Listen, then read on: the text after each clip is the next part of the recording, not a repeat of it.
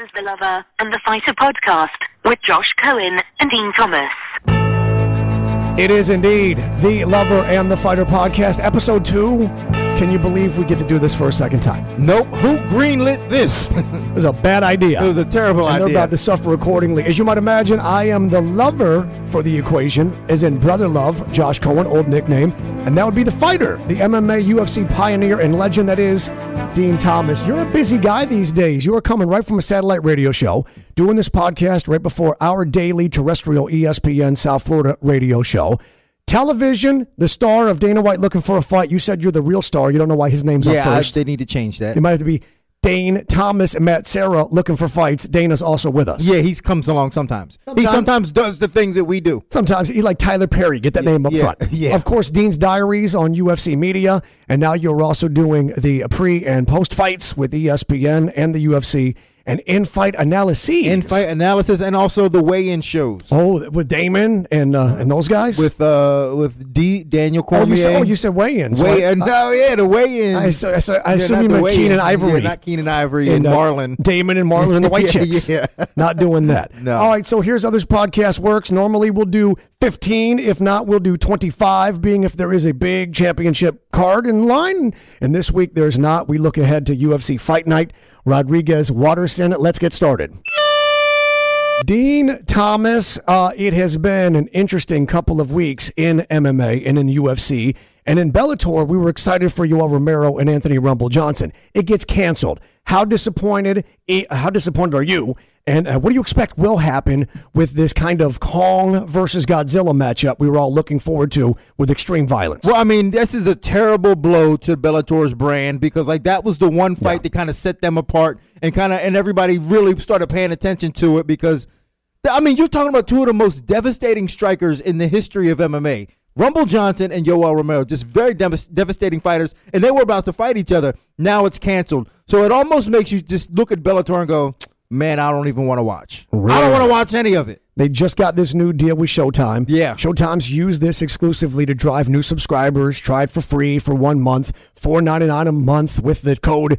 Um, and, and now this fight just just gone. It's gone. And like that was the fight I was looking forward to more than any other fight for like the whole year. What do you expect? Is it going to happen?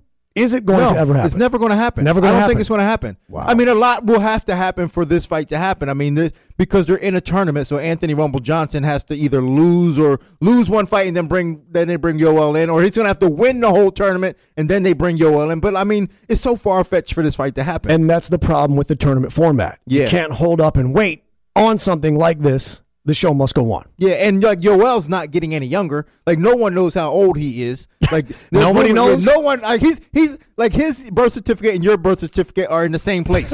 like no one has ever seen him. At an orphanage somewhere Yeah. in uh, Santo Domingo, Yeah. where nobody knows how old we truly are. Yeah. I, I wonder how old uh, Yoel Romero thinks he is. Because most people that we don't know their age, they know their age. He may not know his actual age. Uh-huh. I don't think so either because they've been saying he's 42 for like 10 years. Um, I saw a social security card and it said 24. Yeah. So most people have, you know, like three Yeah. digits and then two digits and then four digits. You're right. His His just said said 24. It just said two four. yeah. So, So no one knows how old he is. I mean, you got to be a couple hundred years old. Right? Social security been around for a while. All right, let's move on to another fight that is not happening. Boy, we'll talk about fights that are happening at some point. Nate Diaz, Leon Edwards gets moved back from next weekend to the middle of June. Uh, what do we know about the Diaz injury and this delay? And does this actually help the June card more than the postponement hurts this one for Houston? See, the problem with the Diaz brothers and their role in MMA is no one knows much about them. Like they're very private people, so no one knows what this injury is. No one knows. Like we don't even know if it is an injury. Like it could be anything, but they're saying it's an injury, so I guess we have to take their word for it. And I think it favors Nate in a way because he was about to get beat up in two weeks, so at least he gets to prolong that for for a month. Yeah. Yeah, but I mean, I I don't think it really favors either card. I think it favors. I think it hurts this card more than it favors the other card. this It- one hurts more this than it will help June. for sure. Because Yeah. like I was really looking forward to that fight on this card. Mm-hmm. I mean, it just truly made sense. But the card in June is pretty stacked. Remember when Nate beat Conor and Dana went on with Scott Van Pelt, who's still doing radio, our brother at ESPN, and uh, Scott said, "Well, what's next here for Nate?" And Dana said, "Dude, he just made several million dollars. We may never see him again." he wasn't sure. He goes, "Forget about fighting. We, we may never just see him again." That's true. Yeah. Like these guys, like the Diaz brothers. I mean, they're they're special in their own way. Yeah. And they do what they want. They say what they want. They do what they want, and they're able to get away with it because they are. Let's. They're the Diaz brothers. Remember, so the, get away with. remember it. the time in Vegas, the World MMA Awards, you were nominated for Coach of the Year. John Kavanagh somehow got the entire island of Ireland. Yeah, And so the- they defeated you by two votes. You should have won that award that year. That was the year that you had Amanda as champion, Tyron as champion, Yeah. and a couple of other big wins.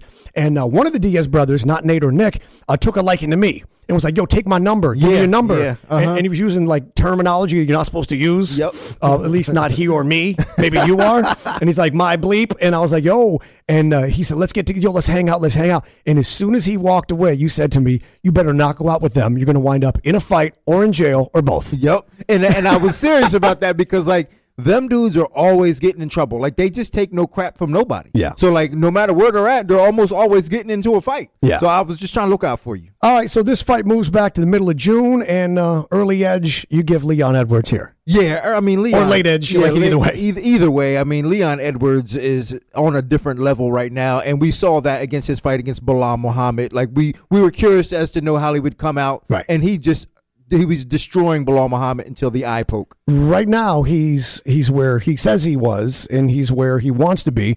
Right now, he's on that level where he's elite. Yeah, he's on that elite level, and he, I mean, depending on how he looks against Nate Diaz, like I'm almost putting him as a, a true viable contender Wow. for Usman. Oh, wow. That's saying quite a bit. Speaking of saying quite a bit, listen to what Diego Sanchez had to say on SiriusXM Fight Nation. Quote, I'm fearful for my mother bleeping life. I'm fearful that this company, this billion dollar company, Monopoly worldwide, is going to come after me. Something might happen to me in two years, maybe in a couple of years. Maybe I wreck my truck. Maybe I, oh, Diego overdosed, some suicide bleep. I don't know, but I would not put anything past this level of evil that is within this corporation. End quote. That's Diego Sanchez on SiriusXM Fight Nation talking about being released or his departure from the UFC. When you hear this quote, you immediately think what? Do we have to be careful? And Josh, we talk about it all the time. So like. Initially, most people are going to hear that quote and, and say, "Oh man, he's crazy," whatever, laugh. and laugh. Right? We have to be careful not to laugh because this is a serious illness that this man is dealing with, and he needs to get help right away. And this is why I rode my bike across the state of Florida. And explain that for the I rode please. I rode my bike across the state of Florida for the charity On New of- Year's Day. On New Year's Day for the charity of uh Jesus. the Heads Up? Yeah, the Heads Up Heads Up Guys Foundation. is there irony, There's in irony you in it, forgetting yeah. the name of the Yeah. charity involving mental health or Right. at least cognitive skill? Yes. So uh, it Oh, was Heads, Jesus. Heads Up Guy, the Heads Up Guys Foundation, which specializes in the health of men's of men's health and Mental health. mental health. Right. And this is something that's very serious. And Diego Sanchez is just, you know, this is a clear example of a of a young man who needs help after his post fight career. So I hope he gets the help he needs, and we don't take what he's saying. And I think it's a kind of an irresponsible thing to say. You and I are big proponents of mental health and awareness of mental health. People often say, oh, you know, that chick, she's bipolar. Mm-hmm. Or they go, she's crazy. And they do the little crazy symbol. Well, you wouldn't say that if she had cancer. Right. Or leukemia. You wouldn't say that. So we don't treat mental illnesses like we do physical illnesses. And this is the stigma that causes guys, tough guys, or regular everyday guys, tough girls, regular everyday girls, to not seek help. Exactly. Um, the strongest thing you can do is ask for help.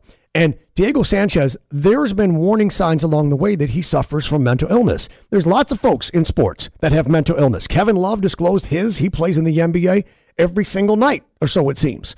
Um, lots of individuals now are realizing that it's okay to admit your mental health issues, but you got to go and work on them. Diego Sanchez shows indicators of certainly mental illness. There's a little bit of paranoid schizophrenia here. There could be borderline personality disorder here. It's not funny. It's not something to poke and laugh at and joke and, oh my God, he's got these delusions of grandeur. What you want is to provide support for people like him because something might happen someday and you'll realize, boy, we, we didn't take that Yeah, seriously. and, that, and that's exactly what's going to happen. Is it like like what he's saying is dangerous. He's saying what he's saying is dangerous to himself, and it's also dangerous to the organization. Of course it is. and it's irresponsible in a way, in a very strong way. Of course it is. So I think he, we need to be careful, and we need, and somebody needs to maybe reach out to him and see if they can help him because well- this is this is dangerous. you know, we're not neurologists. We both mm-hmm. have appointments to see them here in the near future. You and I both suffered multiple concussions. Obviously, my cognitive is not what it used to be. Um, my recall, lots of things in areas in which I suffer. You do wonder if this is because of a mental illness or this is concussion and blow related. This is traumatic head injury related. That's not for us to decide, but certainly if it is, it's something the UFC would probably, like the NFL, not really want to bring to light. Yeah, they don't want to bring it to light. But I mean, obviously, in my in my experience, I found that most fighters in MMA have issues going into MMA, which mm-hmm. is probably why they do it in the first place. That's the cause for the effect. right. The mental issues was what causes them to want to lock themselves in a cage with another individual and try and render each other unconscious. Render each other unconscious for the enjoyment of others. So, like to me, there's something about that. And then you, getting concussed over and over and over again and taking damage and punishment to your body and your head Yeah. doesn't help the situation. So this is something that needs to be taken very seriously, and Diego Sanchez needs to get help. Indeed. Last Saturday, Yuri Prochazka, nasty spinning elbow, knockout. Dominic Reyes, we referenced, he's had ups and downs over the last couple of years.